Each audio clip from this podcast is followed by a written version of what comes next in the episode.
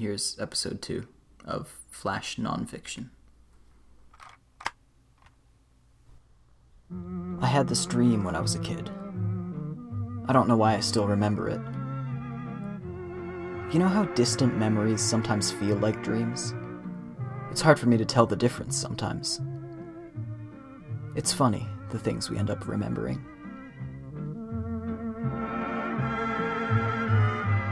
It was completely normal at first. I woke up in the dark, thirsty in that way that only happens in the middle of the night, when the world feels different somehow. The only light came from the glow stars on my ceiling. I slid out of bed and tiptoed through the hall as quiet as I could. Moonlight lit up the stairs where my black lab used to sleep in the afternoons. I felt like I was underwater.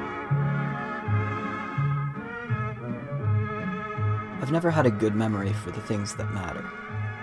I couldn't tell you everything I did today, or all the things I need to do tomorrow. But some things stick that my conscious mind can't see the significance of. The smell of the dusty attic at my old school where they kept all the costumes. The paintings on the walls of a house I'll never see again. For some reason, I've never been able to forget a piece of music once I've learned it. Not even if I wanted to.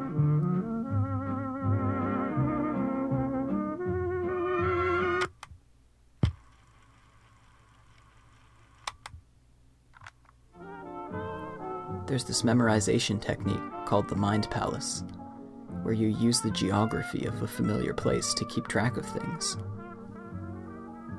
You imagine yourself walking through the building. The kitchen, remember to buy eggs. The living room, remember to call your mom. But of course, the structure exists entirely inside your fragile memory. What happens to that house when you're done with it?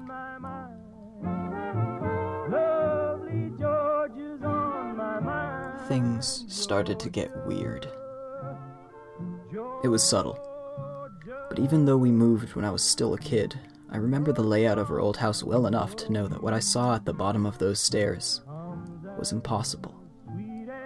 I had to be dreaming. Because on the opposite side of the dark, empty living room was another staircase. One that had never been there before. It stretched upwards, mirroring the one I came down.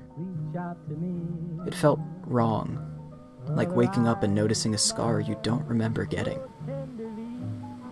The stillness was otherworldly. I was drowning in the darkness at the top of those stairs.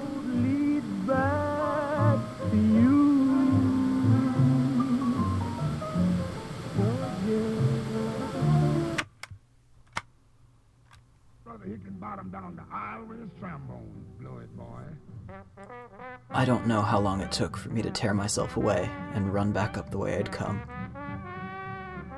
I did not get a glass of water. I could not fall back asleep. But then, you never remember the moment you fall asleep.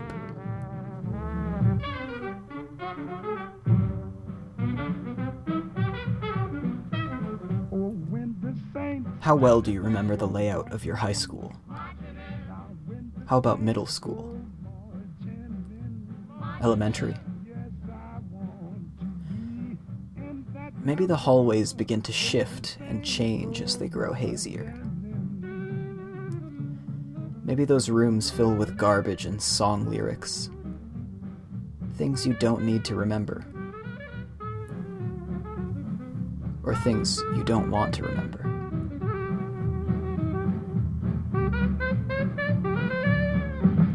I don't think we ever really forget anything. It can sink all the way to the bottom of your unconscious mind, but it still waits there in the dark, at the top of the staircase, just out of sight.